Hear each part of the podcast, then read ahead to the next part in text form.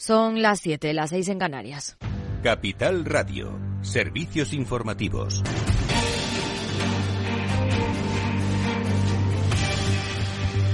Buenas tardes. Acaba la reunión de la vicepresidenta económica con representantes de las asociaciones bancarias, asociaciones de consumidores y del Banco de España para evaluar la evolución de los protocolos y códigos de buenas prácticas. Nadia Calviño ha señalado que la banca ha recibido desde enero 9.000 solicitudes de adhesión al código de buenas prácticas para deudores hipotecarios en riesgo de vulnerabilidad ante la subida de tipos. Los códigos de buenas prácticas adoptados están ya en pleno funcionamiento tras la adhesión de la práctica totalidad de las entidades que representan un 97% de la cartera hipotecaria de nuestro país. Desde el mes de enero de 2023 se han recibido 9.000 solicitudes, lo cual supone que se han multiplicado por 15 la media mensual de solicitudes bajo el Código de Buenas Prácticas anterior. A su fin, ha exigido a la banca respuestas a la subida del Euribor, la falta de remuneración de los depósitos y la exclusión financiera. Nadia Calviño también ha celebrado que siga adelante el proyecto de ley por, por el que se crea la Autoridad Administrativa Independiente de Defensa del Cliente Financiero para la resolución extrajudicial de conflictos entre bancos y clientes y se abre a negociar aspectos de la ley como la tasa de 250 euros que deberán pagar las entidades financieras por cada reclamación para financiar así el órgano. Y hay reforma de pensiones en España al menos eso ha avanzado. El ministro de Seguridad Social, José Luis Escriba, dice que ha llegado prácticamente ya a un acuerdo con la Comisión Europea sobre los elementos que conformarán esa segunda pata de la reforma. Por eso ha convocado para mañana la mesa de negociación con sindicatos y empresarios. También ha destacado la buena marcha del mercado laboral que frente al invierno lúgubre que auguraban algunos arrojará probablemente en el primer trimestre del año la creación al menos de 250.000 empleos. ¿Se acuerdan ustedes hace cuatro, hace no muchos meses la recesión del último trimestre del 22 y la recesión del primer trimestre del 23? La recesión, ¿eh? Pero recesión, era, recordemos los titulares, era aquello era lúgubre, iba a ser un invierno que no nos, íbamos a acordar nadie de aquel invierno. No ha pasado absolutamente. Por ejemplo, el primer trimestre de este año, en términos de crecimiento de, empleo, de afiliación, vamos a tener, ya estamos a, a principios de marzo, claramente el mejor comportamiento de toda la serie histórica en, el, invierno lúgubre. ¿eh? Y en cuanto al empleo, ojo a la propuesta del secretario general de UGT, Pepe Álvarez, que insta a quitar el paro a quien rechace una oferta de empleo. Una persona que eh, rechaza una oferta de eh, trabajo eh, ofreciéndole formación, teniendo cualificaciones para, para, poder hacerlo y está recibiendo un subsidio eh, público, ya sea de desempleo, ya sea mínimo vital. Yo creo que eh, el país debería plantearse si debe de seguir cobrándolo o no. Sobre la cesta de productos básicos a precios topados, como ha aprobado Francia, Unai Sordo de Comisiones Obreras ha exigido conocer los resultados de las empresas para que sean responsables y cierren precios que puedan pagar la gente. En Francia hay índices que determinan los beneficios de las empresas y de los sectores.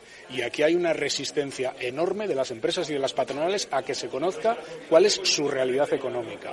Y lo que no es de recibo es que empresas que están obteniendo beneficios pingües de la crisis, de la guerra, de los incrementos de los precios, además lo repercutan a los precios al consumo y la gente no llega a fin de mes en un día en el que el INE ha puesto cifras al empobrecimiento de los trabajadores en España en 2022. Los salarios crecen cinco veces menos que el precio de los alimentos. En números, los salarios han subido a finales del año pasado un 3,7%, muy lejos de la inflación de alimentos y bebidas no alcohólicas, que despidió el 2022 en el 15,7%. Y en apenas una hora, a las 8 de la tarde, empieza el balance aquí en Capital Radio con Federico Quevedo. ¿Qué tal? Buenas tardes. Buenas tardes, Aida. Pues eh, día después, eh, día después de la, del, del 8M, la resaca del Día Internacional de la Mujer y ese vídeo que ha subido a sus redes sociales Ángela Rodríguez Pan, la secretaria de Estado de Igualdad, que vive sin vivir en ella y se ve que no puede pasar un día sin generar algún tipo de polémica. Luego lo ha retirado. Bueno, luego les contamos más. No les quiero adelantar, no les voy a hacer spoiler de lo, que vamos a contar. Luego lo escucharán. Tenemos también Futuro Sostenible. De esto nos puedes contar tú. ¿De qué vamos a hablar en Futuro Sostenible, por cierto? Pues vamos a hablar de los regadíos. Pues vamos a hablar de los regadíos. De eso no, lo hablaremos a las eh, ocho y media. a las nueve tenemos una entrevista con Ricardo de Querol, eh, subdirector del país,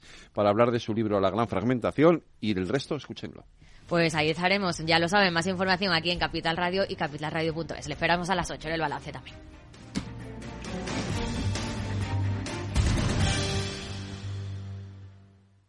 ¿Sabes cuál es el mejor dial para escuchar Capital Radio? Tu móvil. Ya tienes disponibles las versiones de iOS y Android de Capital Radio. Y si quieres escucharlas en tu coche, lo tienes muy fácil. Empareja el Bluetooth de tu coche con tu móvil o tableta, entra en la app de Capital Radio y ya lo tienes.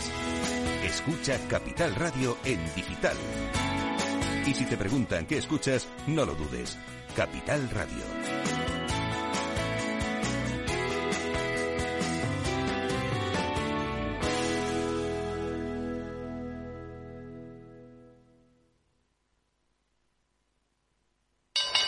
Inversor, compra acciones de bolsa. IBEX, DAX, Dow Jones y muchos más. Invierte en acciones y ETF sin comisiones hasta 100.000 euros al mes con XTB. Abre tu cuenta 100% online en solo 5 minutos. Un broker, muchas posibilidades. XTB.com. A partir de 100.000 euros al mes, comisión del 0,2%, mínimo 10 euros. Invertir implica riesgos. Si quieres conocer mejor las empresas con las que trabajas, empieza por Informa. Compruébalo con tres informes gratis, el nuestro para que nos conozcas más y los dos que tú elijas para tu negocio. Solicítalos ya en Informa.es. Informa, líder en información empresarial. ¿Te interesan las tendencias en innovación digital? Ven al Congreso Anual organizado por la Asociación Aslan. Más de 125 expositores especializados en ciberseguridad, infraestructuras híbridas, comunicaciones, inteligencia artificial y mucho más te esperan en el Palacio de Congresos de IFEMA, 22 y 23 de marzo. Entrada gratuita en inscripción.aslan.es.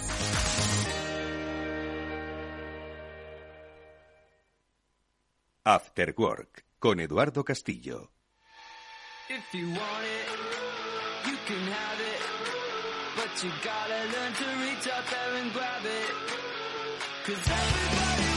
¿Qué tal amigos? Muy buenas tardes, bienvenidos un día más a este After Work que hoy comienza aquí en la sintonía de Capital Radio y que escuchábamos en el boletín hace un momento que los políticos ya están disfrutando de la resaca de haber celebrado el 8M, pero los políticos se quedan en el 8M, nosotros seguimos hoy, mañana y todos los días que sea necesario para reivindicar el papel de la mujer en los entornos profesionales, en los entornos laborales. Y hoy lo vamos a hacer hablando con tres destacadas ejecutivas a las que ya hemos conocido en alguna ocasión en este programa y que de su experiencia vamos a tratar de pues tener referencia y aprendizaje de cómo ellas como mujeres directivas pues en su día a día van creciendo, aprendiendo, van derribando barreras o van identificando otras tantas. Lo hacemos además dentro de un entorno, como siempre, de lucha por la igualdad y por la diversidad. Y lo hacemos, eh, y enseguida las vamos a saludar, con Cristina Ventosa, country manager de Yescapa en España, con Ana Estrada, coordinadora de la iniciativa ¿Quién es el jefe? Y con María Álvarez, que es country manager de T&P en España, de Partnership, esta reconocidísima agencia de publicidad. Bueno, pues con ellas tres vamos a hablar sobre cómo lo vivieron ayer, cómo lo viven hoy, cómo lo van a vivir mañana, porque insisto, esto hay que vivirlo cada día. Venga, un poco de música y la saludamos.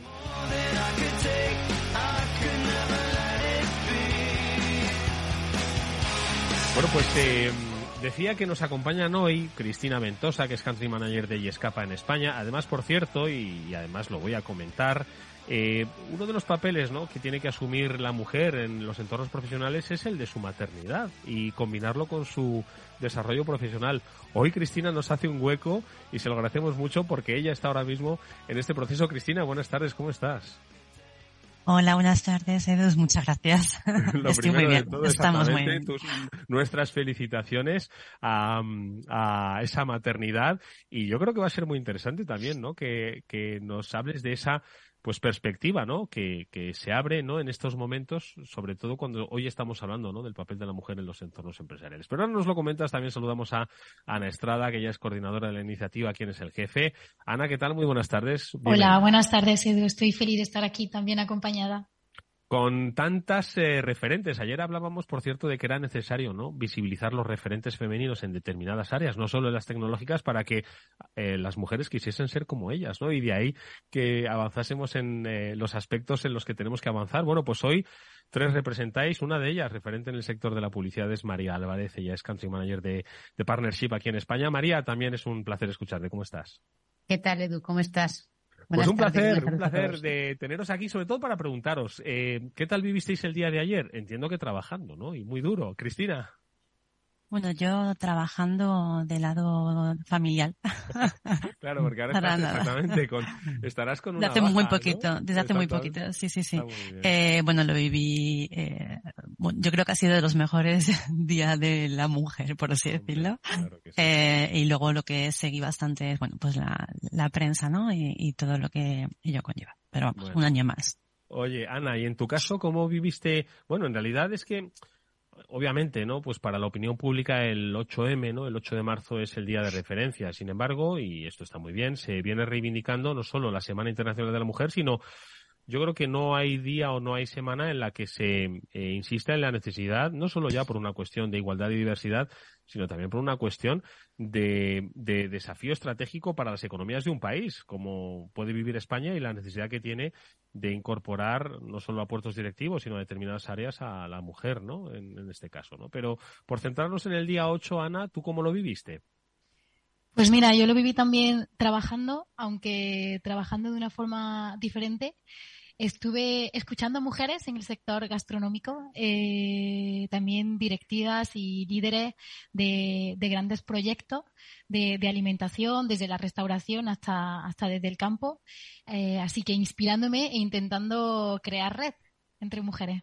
Oye, y en el caso de María Álvarez, desde de TMP, María, ¿cómo vivisteis el, el 8M? ¿Cómo estáis viviendo esta semana? Pues eh, la verdad que, fue un día también muy bonito, ¿no? Como, como ha comentado Cristiana. Por mi parte, yo me, vine a mi tierra. Yo ahora mismo estoy en Galicia porque, eh, bueno, pues sí, sí creo que tenemos que ayudar en este día y dar visibilidad y, bueno, formé parte de, una mesa redonda que hicimos en la Diputación de Orense con más mujeres para hablar del tema. Y en el grupo, la verdad, pues eh, lo estamos, lo hemos, lo hemos vivido con mucha, con mucha alegría y mucha potencia, ¿no? Porque sí que hemos hecho internamente dentro del grupo del PP pues diferentes celebraciones, actos, dando, pues eso, eh, dando mayor visibilidad a, los, a todas las mujeres que estamos trabajando en este sector, que somos científicas, no somos, pero que tenemos, empezamos a estar ahí, que es necesario, pues eso, dar la visibilidad de que estamos en las mujeres, que somos referentes y que eso, para la gente, nuestros empleados y empleadas, pues es importante que también lo puedan ver y que vean que lo celebramos, ¿no? Mm. Que, es relevante también. Oye, ¿cuáles diríais en todos esos eh, actos que se han celebrado, participaciones que te comentaba Ana, que comentaba María, eh, ¿cuáles creéis que es ahora mismo el foco en el que en el que se debe apoyar pues eh, este debate este análisis siempre permanente no sobre el papel de la mujer en, en, la sociedad económica. ¿Dónde debemos poner el foco? Porque yo antes hablaba, por ejemplo, de referentes, ¿no? De la visibilidad mm. de determinados sectores. No sé, mm, Cristina, Ana, María, por este, eh, por este orden, eh, ¿dónde creéis que debe estar el foco o que se ha puesto más el foco este año o quizás que debería ponerse más con, con más intensidad otros años? Bueno, mm, si no me equivoco, este año el tema principal era el mundo digital inclusivo, ¿no? Eh, todo lo que ello es la innovación, tecnología para la igualdad de, género.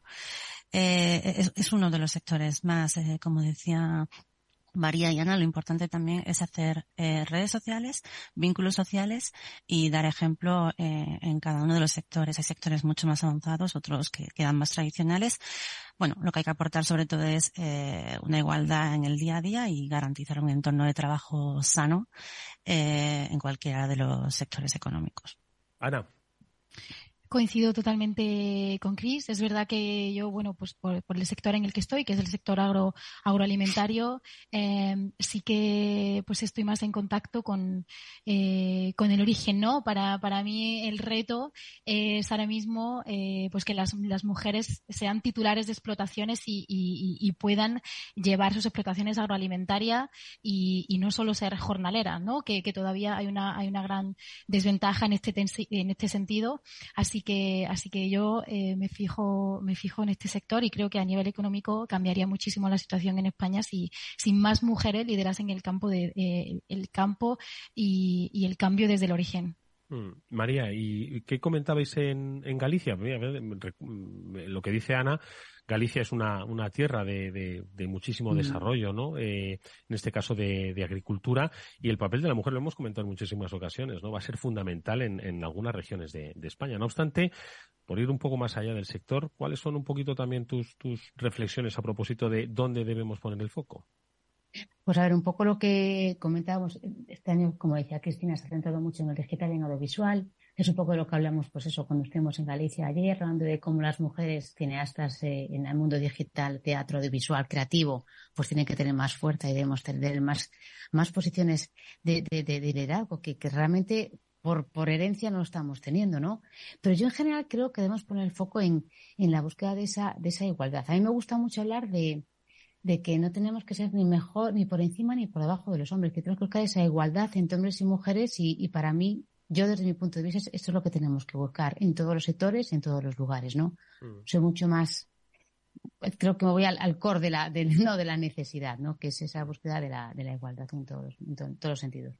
Oye, iba a participar en esta, en esta tertulia nuestra amiga Eva García, la CEO de Biggers, que por otros motivos no ha podido estar. Le enviamos, por supuesto, un, beso muy cariñoso desde aquí.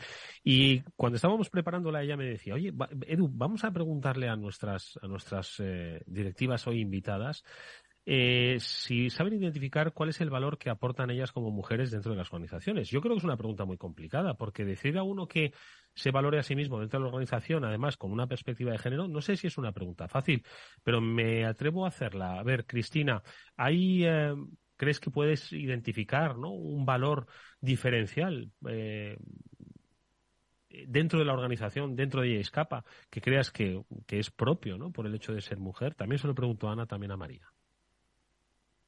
Bueno, como decía María, yo también es, es basculo más del principio de, sobre todo, un valor que aportar siempre es la, igualdad en el día a día, igualdad de género, igualdad en cualquier tipo de, de, persona y en cualquier tipo de, proyecto en los, en los que nos aventuremos, por así decirlo. Eh, a lo mejor tenemos también este un poco más instinto, ¿no? Y, y, y por ello de, querer eh, establecer esta igualdad, pues lo que decía antes, eh, garantizar un entorno que sea seguro y basado en el respeto de todos los trabajadores y trabajadoras, y tener a lo mejor una visión un poco más, amplia eh, en este aspecto. Pero bueno, un valor que cualquier persona, independientemente del género, podría también aportar, ¿no? A, una empresa, a una entidad. Efectivamente, Ana. Pues Sí, es una pregunta difícil, ¿no? Porque cómo distanciarte para verlo así. Eh, bueno, yo, creo, lo que intento, es verdad que, mi organización es, pequeñita, pero lo que sí intento es a, las mujeres eh, transmitirle osadía, osadía, valentía, autoestima, porque esto lo he sufrido mucho y, entonces creo que se necesita. Eh, escuchaba ayer en el coloquio este de, mujeres en gastronomía eh, que mm, cómo las mujeres necesitamos tener eh, total certeza de nuestras competencias. Por ejemplo, eh, las mujeres necesitan cumplir el 100% de los requisitos de una oferta laboral para presentarse, ¿no? Mientras que a los hombres les basta con el 50 o 60%, ¿no? Eh, tenemos esta necesidad de sentirnos totalmente preparadas para algo y a veces tenemos que, confiar en nosotras porque estamos suficientemente preparadas para, mm. para, lanzarnos y atrevernos. Así que yo lo que, lo que intento y creo que viene de, de lo que yo he sufrido como eh, o lo que he vivido como mujer, ¿no? Eh, transmitir esto, osadía, coraje, que se atrevan. Muy interesante esa, esa reflexión. Ahora os voy a preguntar por vuestra propia experiencia personal, no necesariamente mala, pero sí un poco si lo habéis identificado. Pero sí que quiero cerrar un poco con María esta reflexión sobre el valor, ¿no? Que en tu caso, o que crees que el mm. papel de la mujer aporta dentro de una organización.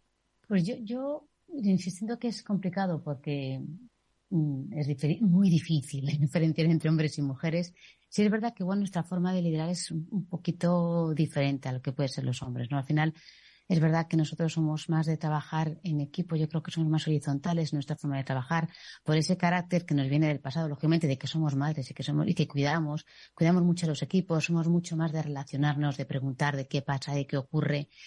Somos más igual, más amigables. Insisto que esto es muy generalista, ¿vale? Pero yo creo que cuando unes esa forma de trabajar, ese liderazgo que puede ser más femenino, con un liderazgo que es más masculino, igual mucho más centrado en objetivos y, más racional. Cuando tú unes las dos, las dos maneras de trabajar en una misma, en una misma empresa, la verdad que, que para mí es la fórmula mágica. Y por eso yo siempre hablo de la igualdad y de estar, poder trabajar conjuntamente hombres y mujeres como líderes, porque creo que ese mix de verdad que yo lo he vivido eh, es que es la fórmula ganadora, ¿no? Cómo podemos, cómo nos compenetramos, porque realmente mm. nos compenetramos, ¿no? sin lugar a dudas, ¿no? No se trata de elegir entre A y B, sino de elegir la mejor combinación, ¿no? De talentos, ¿no? Sí. No obstante, eh, ya por, por preguntaros un poco de vuestras circunstancias personales, el desarrollo de vuestra carrera, que está en proceso, ojo, eh, no, ni, ni, hemos llegado todavía al final de ese, de ese camino, pero en el camino recorrido, eh, diríais que tenéis la sensación de que ha sido un camino no, obviamente, ¿no? No se ha realizado sin, sin esfuerzo, pero ese esfuerzo, ¿creéis que por el hecho diferencial, ¿no? De, ser mujer ha tenido que ser mayor? ¿Lo habéis percibido así?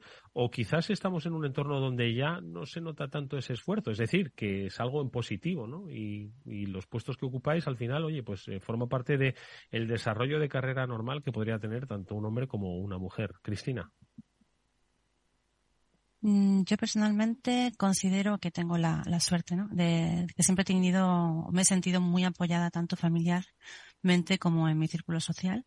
Um, bueno, e, eso en, en, toda la evolución, tanto desde la carrera inicial, eh, que no tenía nada que ver con lo que hago hoy en día en Yesca, para más en el sector hotelero, servicios, también mucho más tradicional de mi punto de vista. Por supuesto, experiencias hemos tenido, pues como todo el mundo, ¿no? Y no solo depende de, por desgracia, de, de la organización en sí, las políticas de, de, recursos humanos y tal, sino de, de personas que, que, nos encontramos en el camino y que tienen otra visión y, y, y otro, otros valores, ¿no? Como mm. definíamos mm. antes. Mm. Eh, yo, sinceramente, eh, a lo largo de mi carrera eh, he tenido bastantes éxitos y, y, la verdad que considero que he tenido la autonomía y, y me he sentido segura de mí misma en casi todos los aspectos. O sea mm. que no, en este aspecto, la verdad, me siento muy fuerte. Ana, y en el sector tuyo de eh, agroalimentación, distribución, un sector pues que es, es un sector duro, ojo, con, muchos eh, con muchos estereotipos, ¿no? Eh, y con muchos eh, una perspectiva tradicional muy arraigada. Entiendo que tampoco ha debido ser fácil, ¿no? Totalmente. Además, yo soy hija de, agricultores. Eh, yo he visto toda la vida, toda la familia, o sea, todas las mujeres de mi familia la he visto trabajar en el campo, pero ninguna de ellas manejando el rédito económico del campo, ¿no? Y yo tampoco vi eh, en mí una posibilidad de, desarrollar mi carrera profesional en el ámbito agroalimentario, porque a mí lo único que me decían de aquí es, eh, que me decían es, sal de aquí, ¿no? Sal de aquí y además sal de aquí hacia una carrera, pues, social, quiero decir con esto, o, humanista, pero pues yo nunca tuve referente, yo nunca conocí una mujer ingeniera, ni química, ni bióloga en una aldea andaluza y, y, entonces esto sí que muchas veces me, me ha dado mucha rabia, me ha dado mucha rabia no saber qué opciones podía haber tenido, ¿no? Eh, y que he ido viendo y que he ido descubriendo a medida que, que, me he ido desarrollando profesionalmente. Después, más adelante, sí que, sí que me he sentido apoyada y de hecho lo, lo, que hago ahora yo, eh, si no hubiese sido gracias a, personas que, que, me han, que me han ayudado y que me han apoyado, no estaría aquí. Entonces, bueno, eh, salvo esta falta de, inspiración y de referente, creo que, sí, que me he sentido apoyada. Hombre, hay experiencias de todo tipo, también te digo, ¿no? Algunas mejores que otras, te encuentras mejores y peores personas a lo largo del camino, pero en general yo diría como Cristina que, bueno, al final si, si estamos donde estamos porque eh, hemos sido un poco, eh, bueno, por nuestros méritos, pero también con, con ayuda. En el, sí, en el camino de la vida está plagado de almas de todo tipo, por supuesto. las buenas y las malas. María, ¿y, tú? Cuéntanos.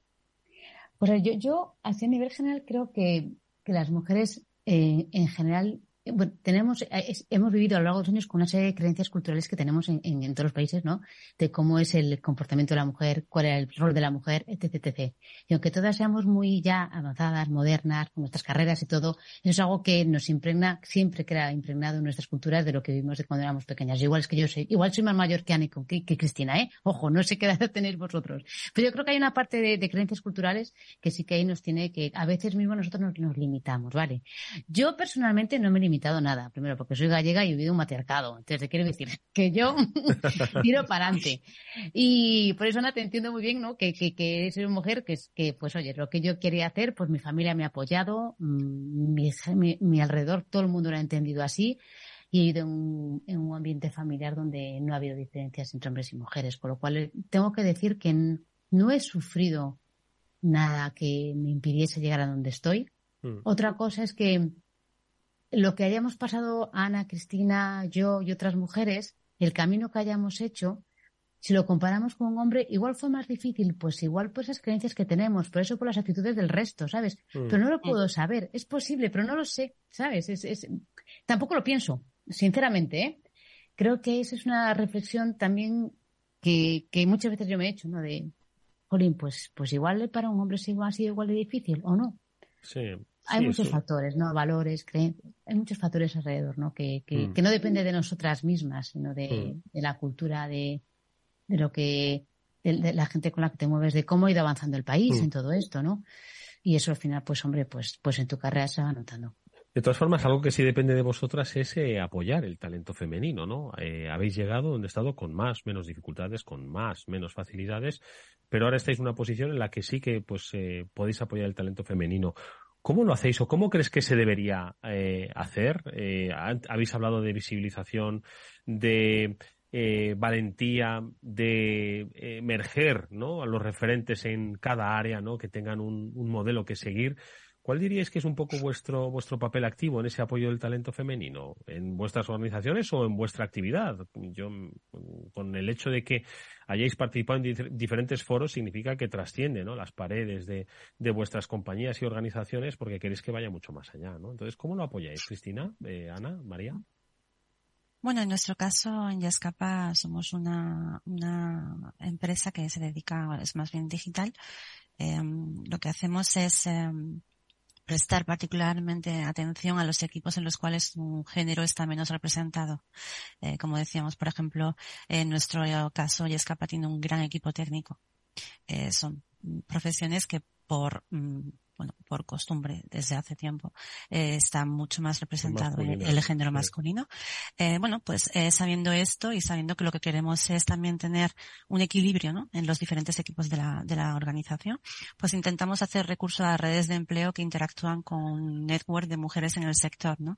Y bueno, intentamos pues eh, asistir a lo que son encuentros y, y, también, bueno, pues seguir un poco la actualidad en las diferentes redes y para, bueno, saber que tenemos que esforzarnos, ¿no? A decir, bueno, pues esos estereotipos de que haya eh, géneros más eh, representados que otros, pues intentar paliar, ¿no? Y que todo sea un poco más equilibrio, no solo en altos cargos, sino también en cargos, eh, en puestos de, de cualquier tipo.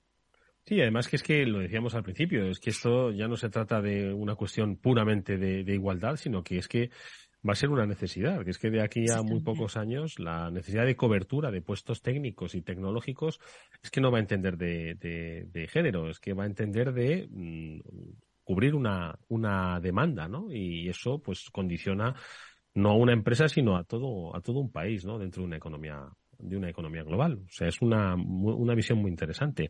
Ana, ¿y vosotros cómo hacéis? Porque sé que desde eh, la plataforma Quién es el jefe, ¿no? Eh, pues hay muchas productoras, lo estabas hablando, ¿no? Cómo pues se fomenta el emprendimiento femenino, ¿no? En el mundo eh, agroalimentario. ¿Qué hacéis un poco para, para empoderar y, y mejorar esas ratios? Pues intentamos siempre que podemos visibilizar a las productoras que, están detrás y te admito que no siempre es fácil. No siempre es fácil. Es difícil que, mm, no, no, quiero generalizar con esto, eh, pero sí que en concreto las que están detrás de quién es el jefe eh, hay algunas ¿no? que sí que, que, sí que están dispuestas a alzar la voz y, visibilizar su papel también como mujer productora, pero en general no, no, no es difícil. Entonces, en la medida de lo posible, intentamos que sea así, intentamos motivarla e intentamos eh, también que tengan esa confianza, ¿no? De que también, sabes, es que muchas veces nos ocurre que vamos a hablar con las ganaderas y bueno, ¿y tú qué haces aquí? Bueno, yo eh, ordeño y poco más, pero esto lo lleva mi marido y realmente están eh, 24 horas allí, pendiente de las vacas y, y, las ordeñan y, y, están todo el día eh, en la granja, ¿no? Entonces, eh, en la medida del posible intentamos, pero ¿cómo que no? Pues sí, pero sí, sí, sí, sí vuestro papel es eh, igual o más valioso, ¿no? Que, que, que, el de vuestros maridos. Así que intentamos visibilizar esto a nivel interno también, pues colaborar con talento femenino, crear estas redes, crear alianza y, y, bueno, intentar estar pendiente también de qué hacen otras mujeres y, cómo podemos sumarnos y cómo podemos ganar mutuamente, ¿no? En esto. María, y desde el sector de la publicidad, te confieso una cosa, yo no sé, yo siempre he visto el sector como muy femenino, por lo menos si, si lo basamos en las matriculaciones en los grados en publicidad, que ahora mismo en las universidades, el volumen, el futuro va a ser de, de las mujeres en el sector de la publicidad, pero entiendo que siempre toda acción es bienvenida, ¿no? Para fomentar ese talento en las áreas, ¿no? Es cierto, Edur, es, es, es muy femenino, ¿eh? Es, es cierto que somos muchas mujeres las que trabajamos, pero es muy difícil llegar a los puestos directivos. Sigue habiendo muchos hombres directivos, aunque hay muchas mujeres ¿eh? en nuestro sector, pero sigue habiendo más hombres que mujeres en los puestos directivos. La verdad que nosotros en, el grupo, en el grupo del EPP, al que pertenecemos, como sabes, Edu, nosotros tenemos bastantes políticas para de igualdad por todos los lados, ¿eh? Como tú bien dices, para mujeres y también para los hombres, ¿no? Buscamos igualdad de, de salarios, por ejemplo. Es una cosa que nuestro grupo tiene muy en cuenta, que tanto no solamente por porcino, sino obviamente por hombre y mujer, que no haya diferencias salariales. Eh, buscamos también, además, que, haya, que seamos eh, más equitativos en cuanto a porcentajes de, personas de, los diferentes sexos. Ayudamos muchísimo a las mujeres y a los padres en general, en nivel de recursos humanos, para poder balancear ¿no? su vida personal y profesional. Yo creo que hemos hecho muchísimo trabajo en ese sentido, ¿no? Y, por ejemplo, aunque seamos mucho las mujeres matriculadas en las universidades, es verdad que hay áreas, como por ejemplo el área creativa pura y dura, de creativos, hay muchos más chicos que chicas, más mujeres que hombres, ¿no? Pues ahí también estamos pues fomentando con foros, debates, encuentros, pues oye, intentando que haya más, más mujeres creativas, ¿no? dentro de, dentro del sector. Oye, y un poco por, por ir eh, de alguna forma pues eh, poniendo ¿no? Eh, los, los retos, ¿no? Siempre va a haber retos, ¿no? En todas las en, todos los análisis, ¿no? Sobre cómo radiografiamos, ¿no? La estructura económica de, de una sociedad, ¿no? Y especialmente desde la perspectiva de la igualdad, ¿no? Y de la diversidad. Que además, y convendréis conmigo, esto ya no solo forma parte de una práctica de buen gobierno, sino que también es una práctica de mejora de las estrategias empresariales. Está demostrado que la diversidad y la igualdad mejoran las estrategias empresariales, ¿no? Eh, es decir, los resultados de una compañía, ¿no? Los beneficios de, una, de una compañía. No obstante, hay siempre, obviamente, ¿no? Retos en el horizonte. ¿Cuál diríais que son esos retos donde podemos, eh, donde debemos poner el foco? Nos recordaba con bastante acierto Cristina que el lema de este año era, pues eso, el foco digital, ¿no? Eh, por lo menos no, bueno, no le han puesto lo de, lo de, inteligencia artificial y metaverso. Eso menos mal que no lo hemos puesto el título, pero sin lugar a dudas, el, futuro digital es una de las grandes reflexiones. Yo no sé dónde también creéis que hay otros retos, ¿no? Además del propio digital, que yo creo que es más de sociedad, ¿no? Que de, que de género, a los que nos vamos a enfrentar en los próximos eh, años. ¿Cuál diríais que, que son esos retos desde esa perspectiva? Cristina, Ana, María. Bueno, mm, yo de mi punto de vista, sobre todo los sectores, escuchando también la, lo vivido, ¿no? Y el día a día de Ana y María, em, los sectores más tradicionales el hecho de dar mm. visibilidad a, mujeres que están en cualquier tipo de posición, cualquier tipo, no tiene por qué ser un, cargo directivo, que también queda mucho que avanzar en este aspecto. No solo el tema de, o sea, los retos de políticas de, recursos humanos, eh, las diferencias salariales o evolución, sino a la hora de contratación y acompañamiento del, género, del género femenino en este caso. Y uno de ellos, para mí importante, como decía Ana, es la visibilidad y el, y el mostrarlo. Es decir, no simplemente que digamos que el 8 de marzo es el Día Internacional de la mujer eh, en todos los aspectos, no solo en, el, en, el, sector laboral, sino que sea algo que se, que se muestre, ¿no? que, que em, demos visibilidad a, a, lo que representan eh, en un equipo em, eh, este género por así, y la igualdad que, que, queremos sobre todo transmitir, no solo en el digital, sino en sectores tradicionales, bastante importantes. Ana. Bueno, pues yo creo que, y, vuelvo, vuelvo al mismo sector, pero eh, un pilar fundamental eh, de, España y de, y, de, nuestra economía es, eh, bueno, la alimentación, ¿no? Y toda la cadena alimentaria, desde el origen, desde el sector primario, la industria, la distribución, yo veo una, una, una posibilidad de, de, revolución de la cadena alimentaria si las mujeres estuviésemos más presentes y con más eh, y con más liderazgo. Desde, como acabo de decir antes, desde la ganadera que, que, toma el liderazgo de la, de la granja, la agricultura que lleva el campo que quiere hablar, hasta también en la industria, tú vas a una cooperativa de naranjas y ves a muchísimas mujeres en la, en la, en la, en la zona de clasificado, ¿no? Dentro de la fábrica, pero no hablas con ninguna directiva. Eh, y, en el, y en el campo de la distribución igual. A las mujeres la encuentras de departamentos de marketing, de RSC, mm. pero es difícil que, la, que, las, que las encuentres como directoras comerciales eh, o como directora de, de, de, la gran cadena, ¿no? Entonces yo creo mm. que si, si las mujeres tuviesen una mayor representación en toda esta cadena, eh, cambiaría muchísimo las cosas. Eh, estoy, estoy seguro. María, 30 segundos. Pues mira, yo eh, un poco reivindicativo, pero creo que nos hacemos mayores, somos una población cada vez más envejecida y el mundo de los cuidados, en donde la mujer tiene mucho y hace mucho trabajo, mucha gente cuidadora, mujeres que cuidan a sus padres, a gente anciana en hospitales, en, residencias, nos tienen que, tenemos que, intentar también reivindicar que esta, que estas mujeres pues, pues tengan un buen salario, tengan unas buenas condiciones y que ahí también hay una especie, que haya una igualdad y un entender que esto que cuidar también es cosa de hombres, que, que, nos podamos repartir esas tareas, porque de verdad que vamos a mayores. No, nos envejecemos y tenemos que, creo que es un área importantísima en nuestro país.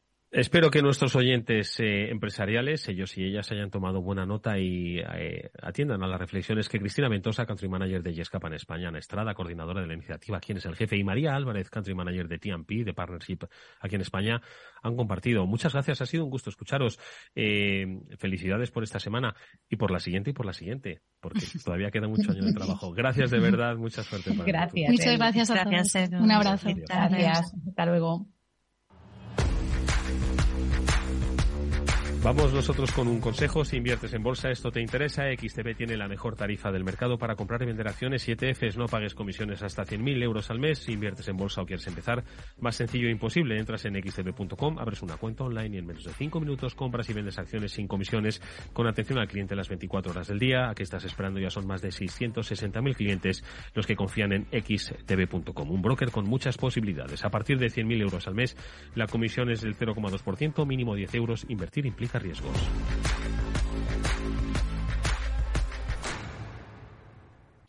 Para personas inquietas, Capital Radio.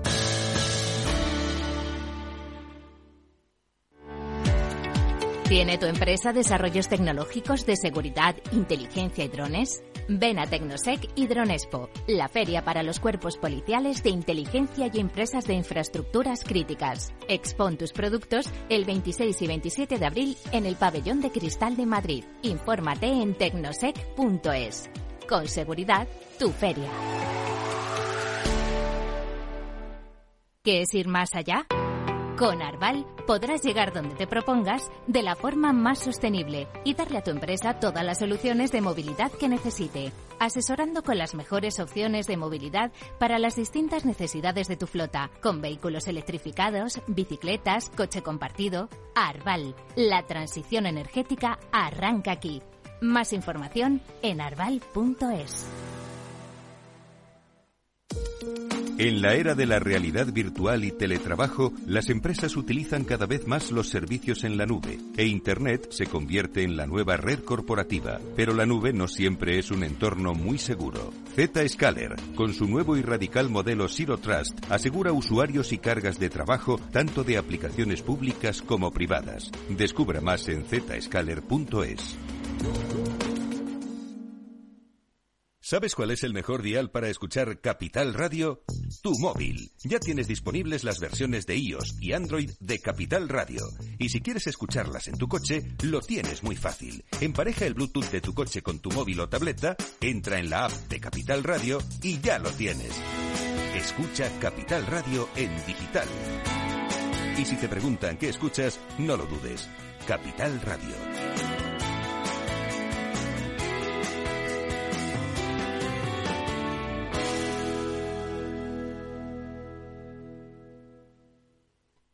Eduardo Castillo en Capital Radio, After Work.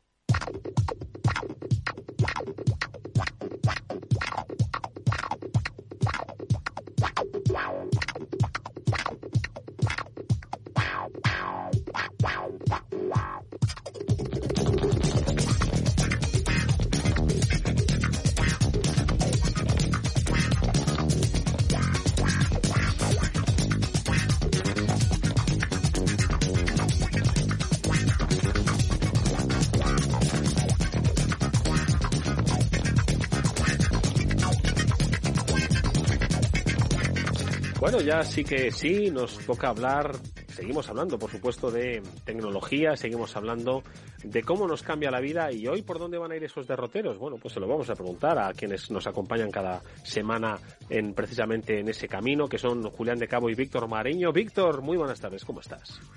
Hola Eduardo, pues aquí un jueves más, eh, encantado de contribuir al conocimiento popular de los temas tecnológicos digitales. Popular y digital. Julián de Cabo, ¿qué tal? Muy buenas tardes, ¿cómo estás? Bienvenido. Pues buenas tardes, querido. Aquí un placer estar con vosotros un jueves más, como siempre. Fijaros, ahora que decía Víctor eh, esto de eh, dispuestos a contribuir al, saber y cultura popular digital, el lunes me acordé de vosotros, el lunes ya sabéis que tenemos el programa de ciberseguridad y estuvimos hablando con un experto de ESET sobre un poco las nuevas estafas, ¿no? Las estafas que te llegan pues a través del correo electrónico, a través del SMS y luego a través de, bueno, a través del phishing, ¿no? Que vosotros ya sabéis que son esos correos, ¿no? Que suplantan la identidad eh, visual de una marca, ¿no? O de una entidad como Hacienda, te dicen, mm, usted nos debe, entonces la gente se asusta y, pica, ¿no? Y que estos estaban un poco, pues, eh, perfeccionando siempre, se tiene la perfección acompañados del phishing, que es que te, llame una voz y te diga, oiga, le acabamos de enviar un correo electrónico, es decir, para hacerlo mucho más creíble.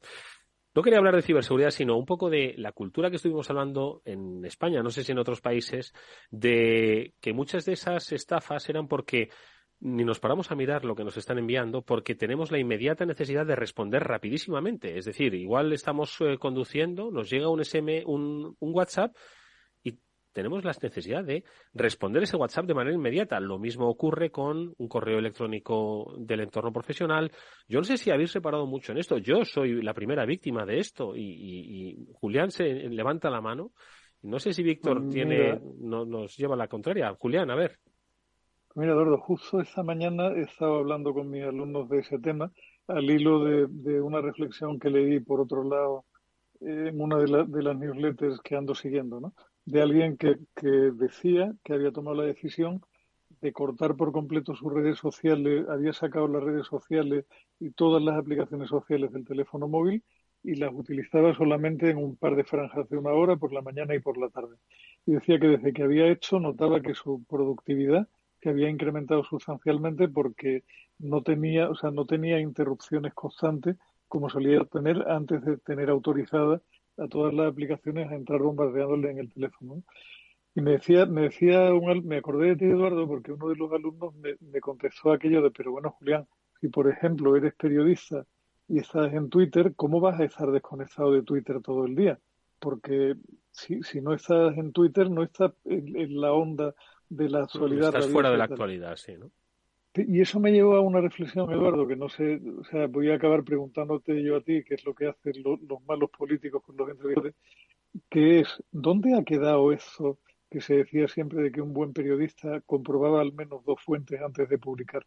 El problema que yo creo que tenemos ahora con la, con la curación del contenido es que ya nadie se atreve a comprobar, porque si comprueba, ha perdido completamente el tren y tiene la sensación de que el publicar algo cuatro horas después de que el primero empezara a decir tonterías sobre eso, le convierte en una especie de retrasado mental que va muy por detrás de lo que, mm. de lo que debería ir, ¿no?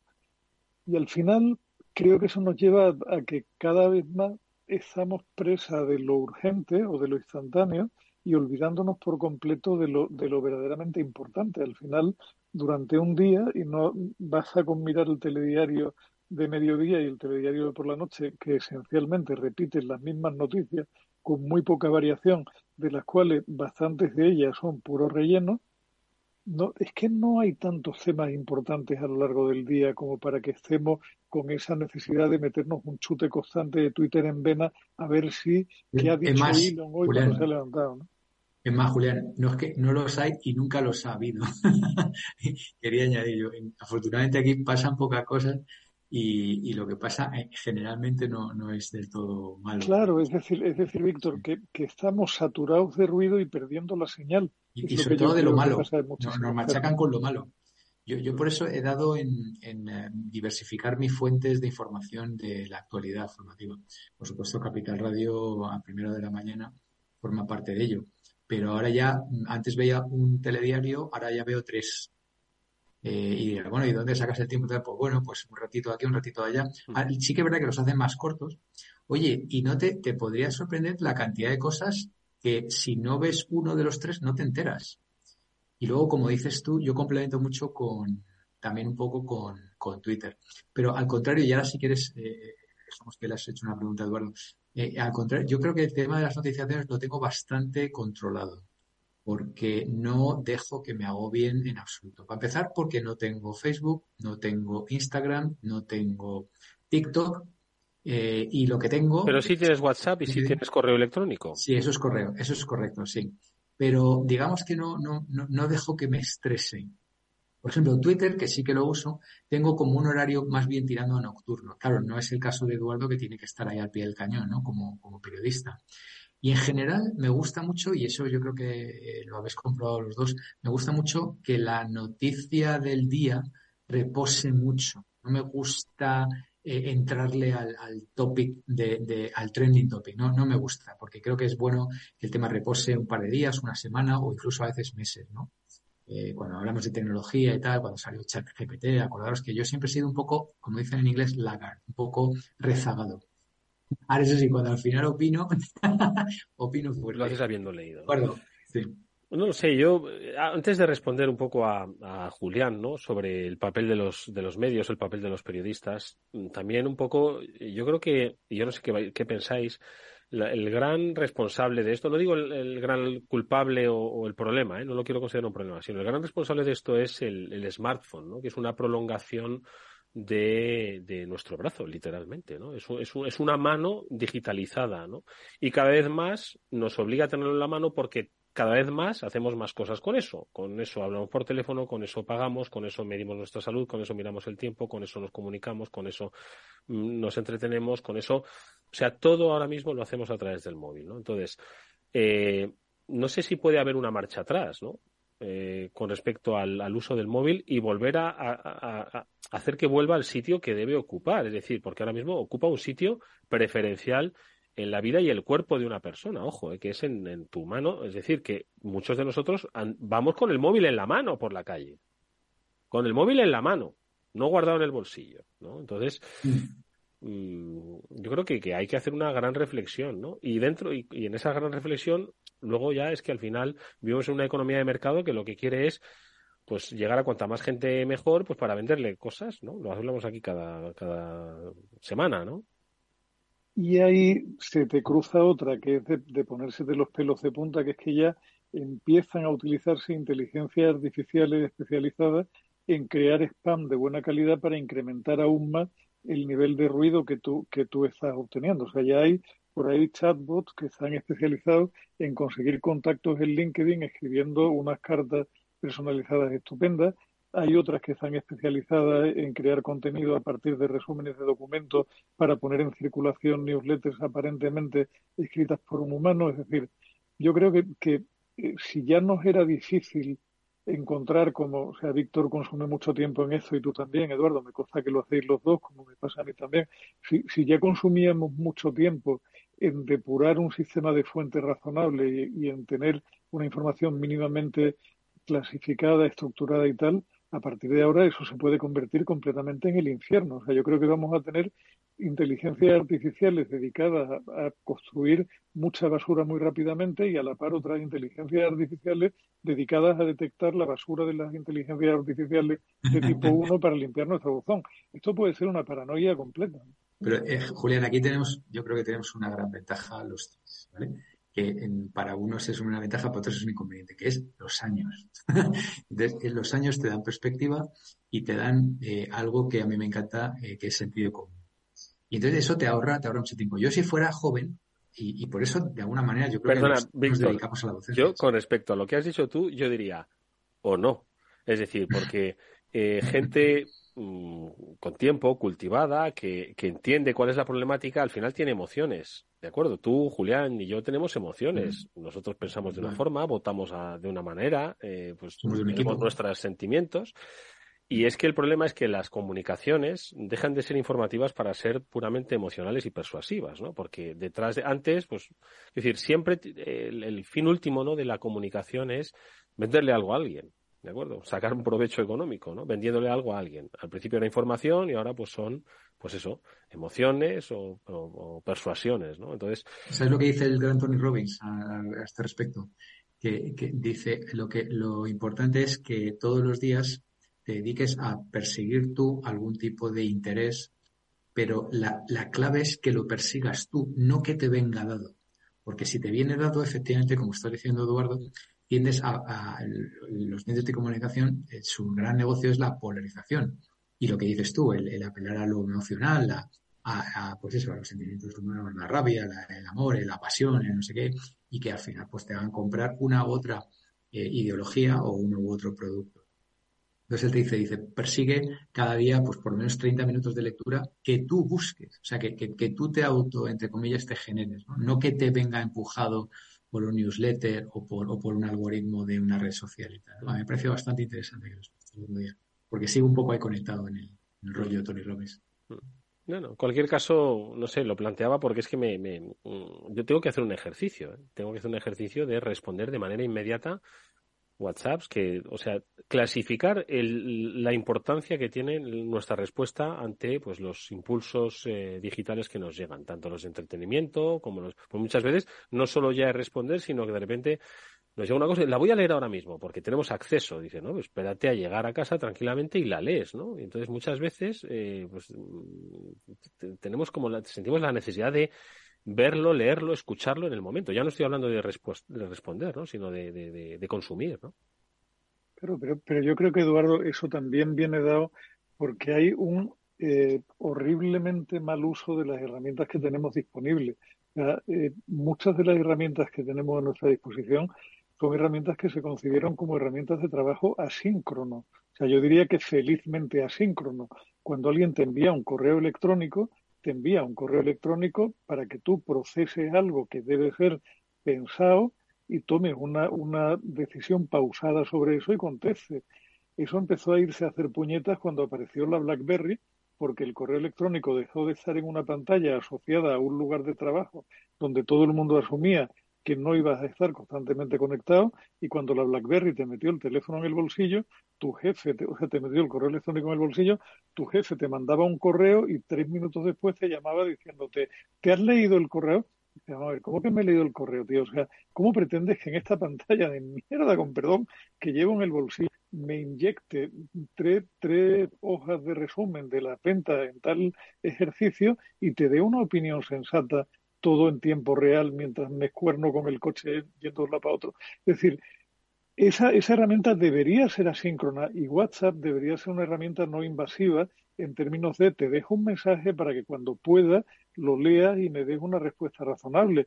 Yo, yo creo, ahí fíjate que la gente joven que tiene un concepto de la privacidad eh, probablemente porque han nacido en una etapa donde, donde la agresión a la privacidad es constante, yo no conozco casi ningún joven que no tenga desactivado el doble cheque azul en WhatsApp porque les angustia muchísimo que el interlocutor sepa que ha leído el mensaje, porque todos asumen que si has leído el mensaje y no me estás contestando, es que estás pasando de mí o me estás menospreciando de alguna manera. Es decir, yo creo que sería importante que en las escuelas, en, los colegios de pequeñitos, se enseñara a los chicos qué es cada herramienta, para qué sirve cada herramienta, cómo se usa cada herramienta, cosa que nadie nos explica. O sea, yo veo, veo directivos de alto nivel o de nivel más que razonable manejando herramientas digitales y dice, madre del amor hermoso, este pollo no tiene ni puñetera idea de lo que está haciendo con la herramienta que tiene entre las manos. Pero, pero esto, Juliana, desafortunadamente va a ir a peor porque y además esto que, dices es muy bonito de denunciar, pero yo lo veo una utopía. Eh, imagínate, clase, vamos a ir a clase de WhatsApp o a clase de Twitter, es que eh, como eh, yo esta semana he estado haciendo una pequeña formación de un producto nuevo que ha, que ha, que ha presentado. Perdona que, tiendo a interrumpirte siempre, pero es que tiene razón, hay que dar clase de WhatsApp, clase de correo, perdón, sigue. Lo, que iba a decir es, ha introducido un producto nuevo que se llama Viva, Viva de Microsoft. Y digo, a ver, bueno, cuando lanza algo Microsoft siempre hay que por lo menos poner la oreja un poco así de refilón, ¿no? Y básicamente lo que, lo que viene a ser, lo voy a resumir, igual me va a echar la bronca alguno de Microsoft, pero lo que viene a ser es una especie, ¿te acuerdas de Terra, Julián? Pues una especie de Terra, pero en este caso personalizado empresarial, donde tienes ahí todo metido, ¿no? Tienes topics, tienes tal, entonces, eh, tienes, eh, han, llegado a la conclusión de un estudio de estos de Forrester, tal, que Forrester siempre hace estudios de, de, lo mismo, ¿no? De cuánto te ahorrarías si no tuvieras que buscar los correos y los temas de conversación y tal. Pues una hora a la semana. Joder, pues eso son siete semanas al año. ¡Ah, qué barbaridad! Pues venga, vamos a sacar una cosa para que no haya que buscar. Y para que te... Entonces es una especie de, de portal donde tú ya te conectas ahí y ahí ya tienes todo. Entonces haces Hoover con el ratón sobre uno de los temas del portal y ya te dice quién ha hablado de eso, obviamente dentro de tu compañía, te empuja contenido, mucho contenido, y lo has tocado ahora, generado por inteligencia artificial generativa, eh, y entonces ya directamente no sales de ahí en todo el día, ¿sabes? Y esto es lo último, último, último, y más ni menos de una de las empresas más valoradas del mundo, que quiere todavía capturar más atención nuestra utilizando eh, inteligencia artificial y meterse más en nuestra vida. Pues sabes lo que pasa, Víctor. El, problema que tengo yo con eso es que mm, me he pasado toda la vida en la academia y empecé dando clases de, de puras herramientas. O sea, PowerPoint desde que estaban en, cursos de primaria para hacer trabajo.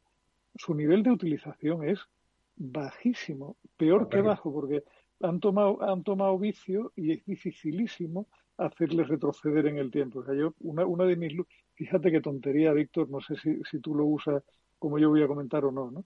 Cuando alguien, una persona que de verdad sabe manejar PowerPoint porque está acostumbrada a construir discursos, sabe que hay algo muy útil que se llama patrón de diapositivas, que es donde tú haces los prediseños de los seis, siete, ocho tipos de diapositivas que vas a utilizar para a partir de ahí, cada vez que creas una nueva, todo va mucho más rápido y es mucho más eficiente. Y si luego quieres cambiar el estilo de determinadas cosas, tocas en el patrón y eso afecta a todas las diapositivas que están vinculadas a un patrón. Bueno, ninguno de mis alumnos tiene la más puñetera idea de qué sea eso del patrón. Y cuando tú le dices, oye chico, el, está bien presentado, pero ¿no os dais cuenta de que el logotipo que habéis puesto abajo a la derecha va cambiando de tamaño y salta alegremente de página en página cada vez que pasáis la pantalla? Aunque no os deis cuenta, esto molesta a la audiencia y en lugar de centrarse en el mensaje, están pendientes de ver si el logotipo se va a hacer más grande, más pequeño, más ancho, más estrecho. Contra, utilizado un patrón, meted el puñetero logotipo en el patrón y ya no tenéis que tocarlo más. Chicos, no hay manera de que lo hagan. hay, cosas que ya sean por supuestas que, no están. Sí, o sea, todo el mundo asume que como les pusieron en algún momento un ordenador por delante, por sí han aprendido a utilizarlo brillantemente y no es así. Esta historia me ha recordado mi primer curso de PowerPoint que lo di en el año 1991 en Estados Unidos. Estaba trabajando para el Departamento de Analítica, para el Departamento de Planificación Estratégica en McDonald's Douglas. Y me dieron un curso de PowerPoint y para mí fue una revelación, ¿no? Porque era cómo sombrear gráficos y tal, y cómo cambiar el título. Me acuerdo perfectamente. Y por supuesto he pasado por clase de Excel bastante, bastantes veces y bastantes en bastantes etapas.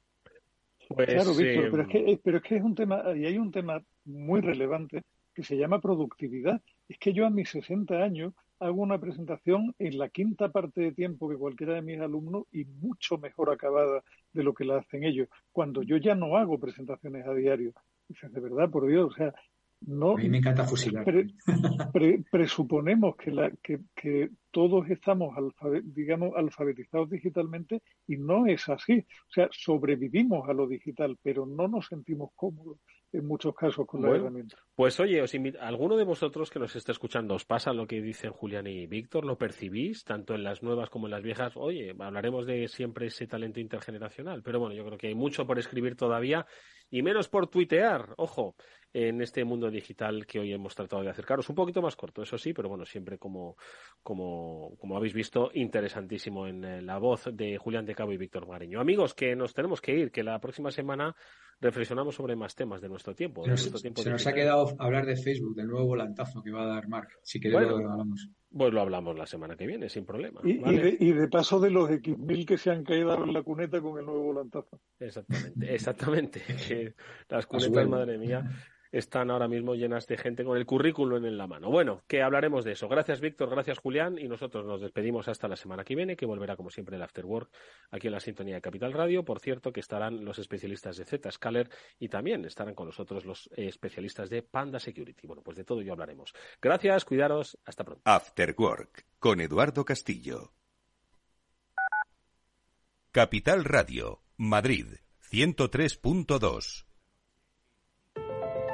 Más del 35% del emprendimiento en la Comunidad de Madrid está liderado por mujeres, pero podrían ser muchas más. Arrancar mi proyecto con el apoyo de la Comunidad de Madrid ha sido fundamental. Hemos trabajado para conseguirlo y crecer juntas. Comunidad de Madrid. Testimonios reales. El otro día nos fuimos los dos a coger el autobús. Nosotros siempre estamos juntos en la residencia. ¿Eh? A lo mejor le digo, mira, vamos a tal sitio. No, vamos al otro lado. Tengo que hacer lo que diga él. Siempre. Claro. Vámonos. Nos vamos, no. Espérate, vamos a sentarnos ahí. Mi residencia es mi casa. Comunidad de Madrid. Capital Radio. La genuina radio económica. Siente la economía.